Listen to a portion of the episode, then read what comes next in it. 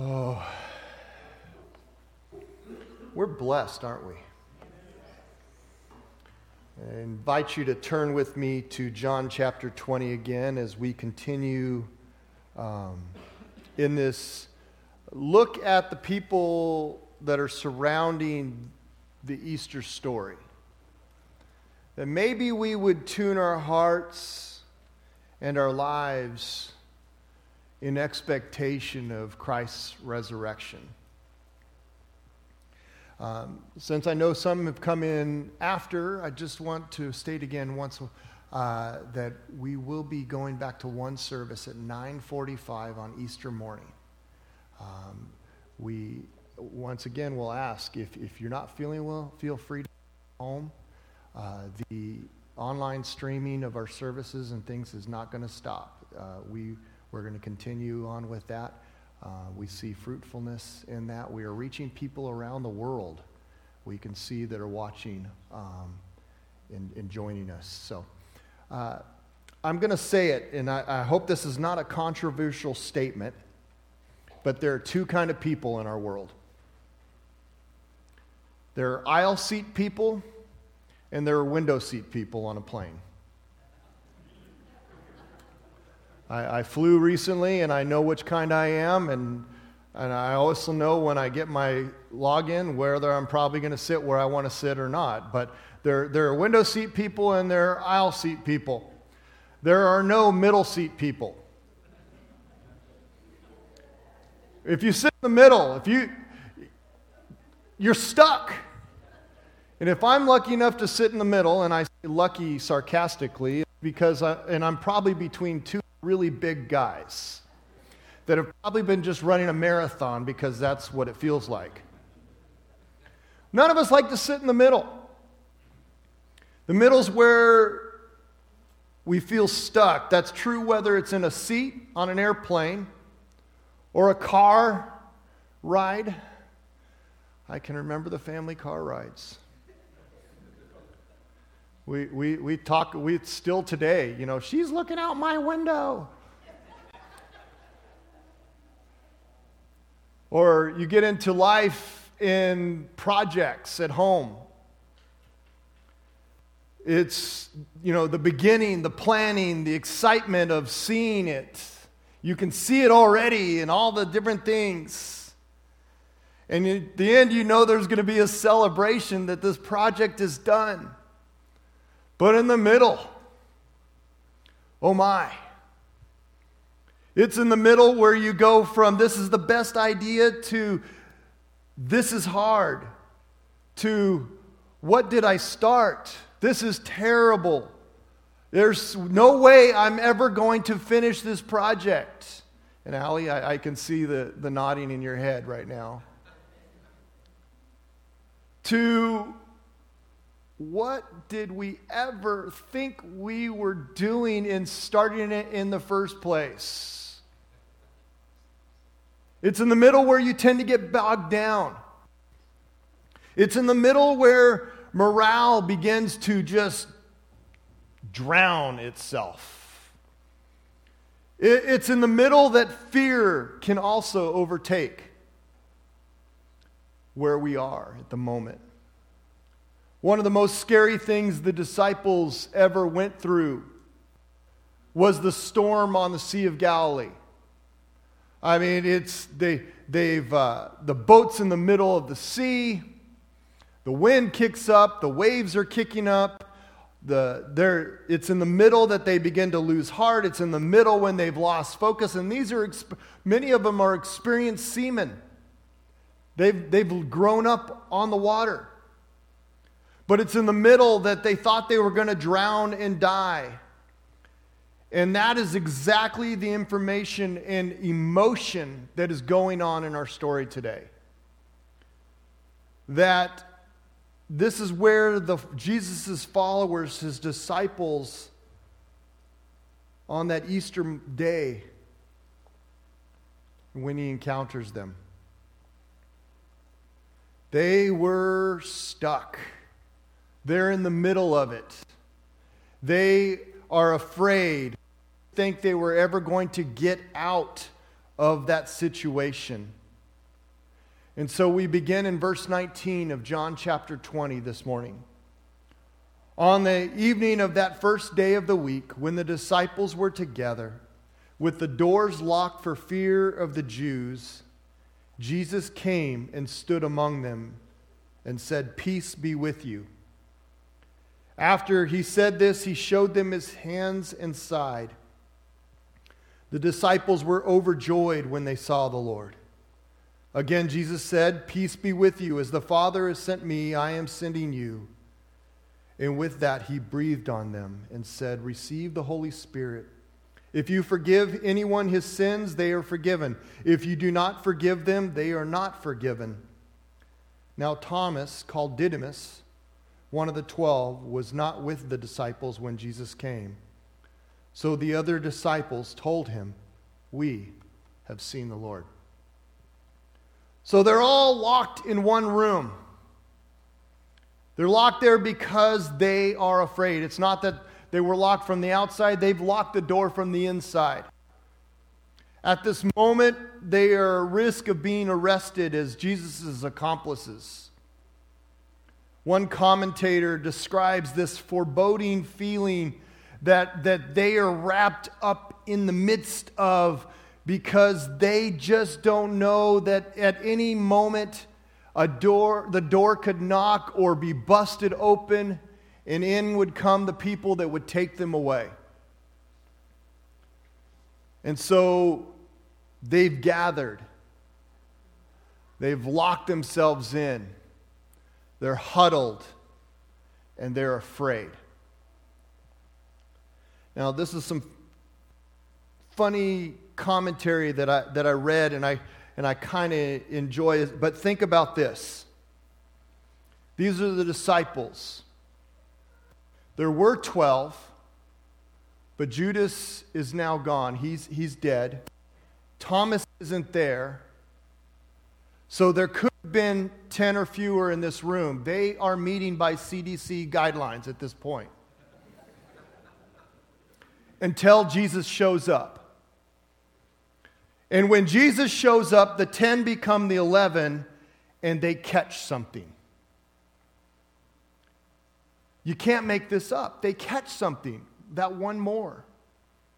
Because what Jesus shows up in the middle of this moment, in the middle of fear, in the middle of feeling stuck, locked up, locked in, feeling like they couldn't get out. And this is when Jesus cho- chose to show up into this moment, into the middle of the circumstance and the fear and the emotions and the what ifs, and declare, Peace be with you. And when Jesus spoke, when he uttered these words, when he breathed out these consonants and syllables, what they came down with was a spirit of calm. What they came down with is, is Jesus inserts himself into the middle of this moment, and the outcome is that they were comforted. And I, and I really believe that this is the word that God needs for our world, and they, wants the world to hear.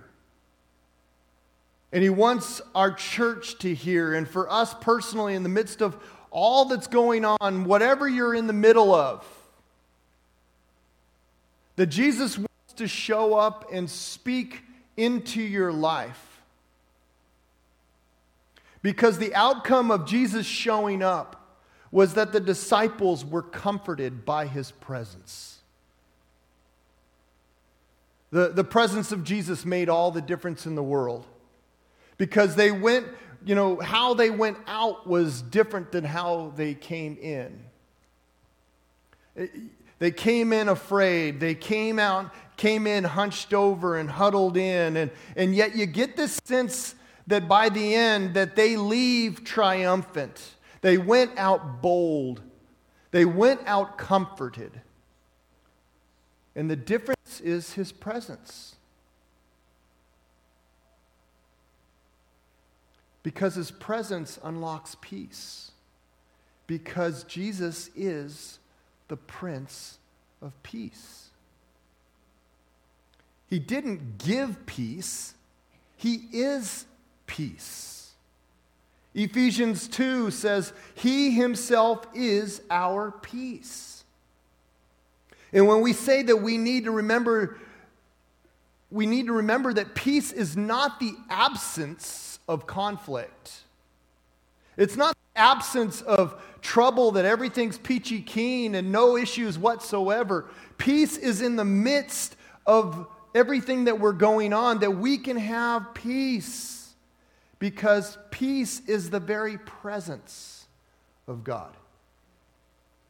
If Jesus is the Prince of Peace and he is present in, in any situation, then, then even in the trouble or whatever we're going in the middle of, we can have peace because he is our peace. And don't miss this. But as we grow, as we continue to pursue Christ in relationship, as we become more and more a disciple of Christ, we're always going to be moving closer to peace and we can be calmed by his presence in our lives. And so, for the disciples that evening, the result of their encounter with Christ is that they realize that he is alive and he has not been taken away from them. And it's then that they can realize that they can be calm even in the midst of the storms that, that, that are going on in the mid, that are, that are there. So his presence, just being there, has, has changed their demeanor. And they're comforted It, it's changed how they could approach their situation. But they are also comforted by his words. He declares, Peace be with you. The first words of the risen Jesus to this group of gathered disciples is, is not a command. It, it's not a reminder that you failed me, you ran when I was arrested. It's not a call for repentance or even for faith. No, his first words to his disciples are a gift of himself. It's all he needed to say. It's all he needed for them to understand that the circumstances around them haven't changed at this moment. What has changed is, is, themselves. They're still in danger. They're, they're still going to be, have this understanding that they could be rounded up, and eventually that will come true. But they no longer had a reason to fear it. The result and the resources of his words changed them because Jesus is tapping into an understanding of shalom. This concept we, we don't quite fully grasp. It's this understanding and this idea that speaks of a wholeness of being of well-being that came from God and gives you every good gift. So when he says, Peace be with you, Jesus is saying, May God give you every good gift. May God give you every good thing. May you totally be well spiritually and physically. May you receive God's wellness in every way. And we can have that moment of, of shalom, of peace, wash over us and allow us to know that He's not only with us but that He is for us and wants to give us every good thing. He wants to bless us.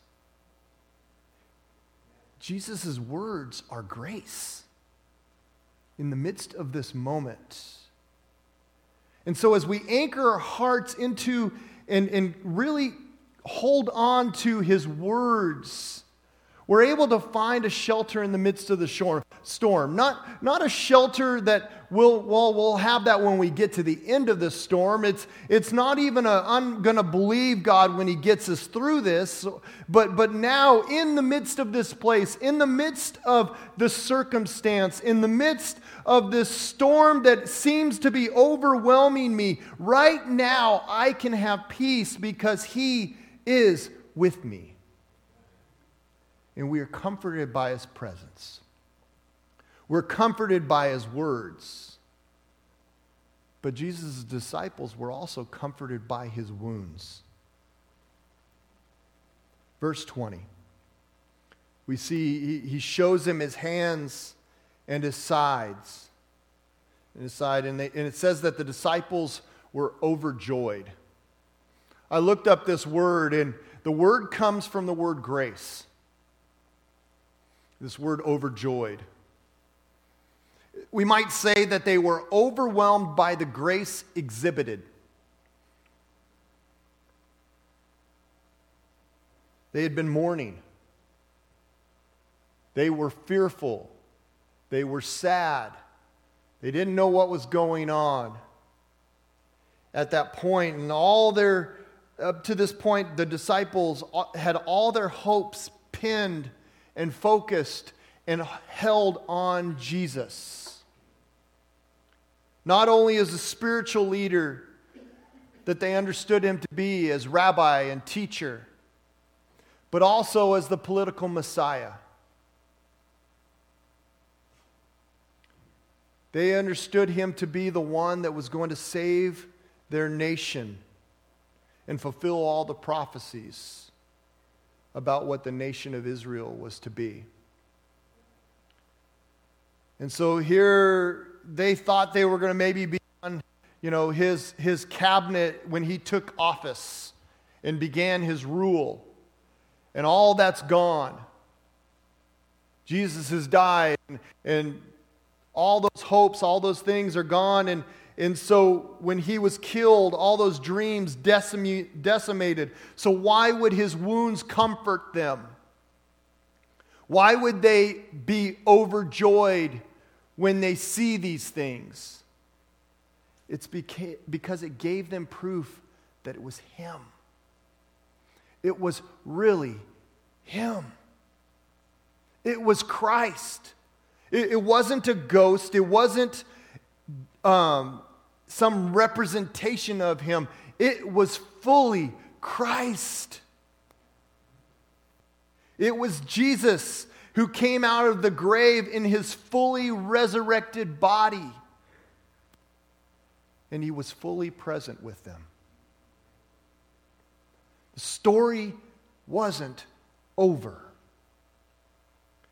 In fact, it was just beginning. In Luke 24, the same story.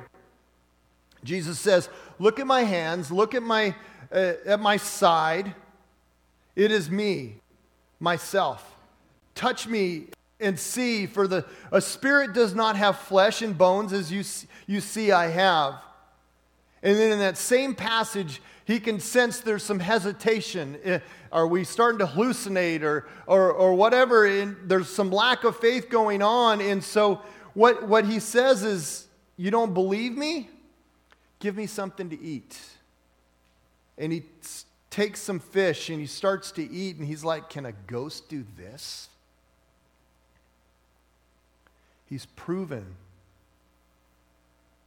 that he is fully risen from the dead. And by showing up and showing his wounds, he's reminding them as well that his focus is always on what he has done, not on what we need to do for him. Because he has different priorities. We can have confidence in the fact that redemption and relationship with God is not possible through, uh, through what we do. It's only made possible through Christ, and it was always his initiative. It was always his plan. It's not about you and me marking different things of, of self discipline. And we need to take notice that this is a reminder of what Jesus has done for them, comes before what he calls them to do.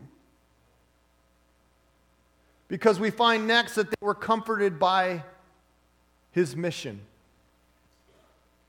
His mission becomes their mission.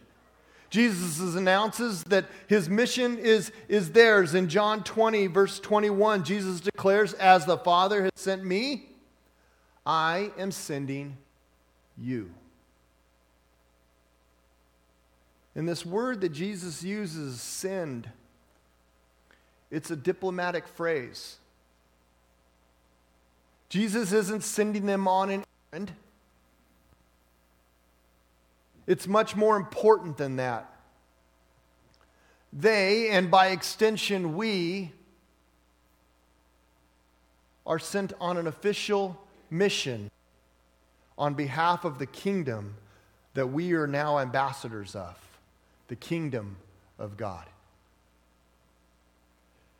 And so, for each of us, as we begin this diplomatic mission, we start by understanding that we are sent. We are a sent people. You are sent to your home. You are sent into the situations that you find yourself at work or in school. You are sent into the community in which we interact with on a day by day basis. You were not just going into this, you are sent into the situation. And if you're wondering what you're being sent to do, if you're wondering, well, what do I have? What can I do? Romans 10 14 says what our instructions are. How can they not know, how can they know unless we go? How can they hear unless someone shares with them? How can they believe unless someone points them to the to look to Jesus. If we don't preach, if we don't go, if we don't join in on the official work on behalf of the embassy of heaven, how can anyone know in the world and believe in the hope and salvation that God has offered? Your and my task is simple share the message. Jesus is risen. His hope and all hope lies in that fact. And if that sounds like a big task, it is. But what I like is we see in the midst of this, as they've gathered, he shows up in the middle when they're most disheartened and he extends peace And, and so what we see is yes, that means that there's peace as we gather, but it's not just when we gather together that we are extended that because we see that there's also peace for the scattering as they are sent as we are sent, as, as we're in our homes, as we're separated from our times together. There's peace as we live out the mission and do what God has called us to do. Right in the middle of wherever you are, you can expe- expect and understand that God's presence, He is with you. His peace is with you. That even though our mission is bigger than our own capabilities and even our own strength, we can be comforted by the same thing his disciples were his spirit. Jesus didn't just speak peace as he sent them, it says that he breathed his spirit into them and on them. And as he did, he said, Receive this spirit. And it's the same spirit that's able, that is available to you and I. It's the same spirit that's on all of us as, and we receive this power to be sent. And as we receive this power to see our situations and our circumstances differently, we, we must not forget that it's the same power that Jesus, that rose Jesus from the grave, is the same power that's given us each and every believer. The same power that raised Jesus from the dead has been given to his followers do all that we've been called to do, to continue the mission. That we are sent out as representatives, as ambassadors of God's kingdom.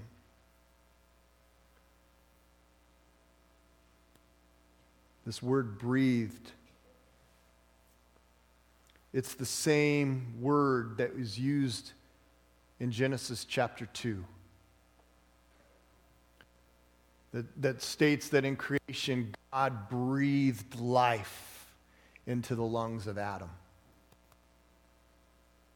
The same word is, is used that when God formed man out of the dust of the earth and breathed into nostrils that this man became a living being it's the same it can be translated breath wind spirit so when god breathes into someone as he does even now god infuses spirit it infuses life god's breath god's spirit brings about the life and renewal of God's holy people. And Jesus is with you right now. His Holy Spirit is here in our midst, bringing and breathing life that we might continue and understand that we are empowered not just by our legs and our arms and our but by the very breath of God to go about the mission that we've been called that we have been sent. God gave it to Christ. He was faithful, continues to be faithful. And in that, He's given it to you and to me, to everyone here. You have a mission. You are not stuck in the middle. You are empowered in the moment to bring peace because Christ is with you. To bring hope because Christ is hope. He is not dead, He is alive. The grave is empty. Fear can't keep him out. Locked doors can't keep Christ out. Jesus is here wanting to breathe life and peace and mission into you and to me. He wants to fill you with His power and His peace, no different than that it was that day in that room. The question will you receive it? Will you accept it? Will you understand and live into your sentness? That doesn't mean we do it all the exact same way. What it means is we have the exact same message Christ is alive, He is risen. And there is hope and there is power in the blood of Jesus Christ. There is hope and there is power because the grave is empty. There is hope and there is power because it did not end and it will not end. That Christ's kingdom has been established. And that one day he's going to come and set up shop. And there will be a judgment, a righteous judgment that goes by his standards. Be holy, for I, the Lord your God, am holy. Heavenly Father, into that moment of fear.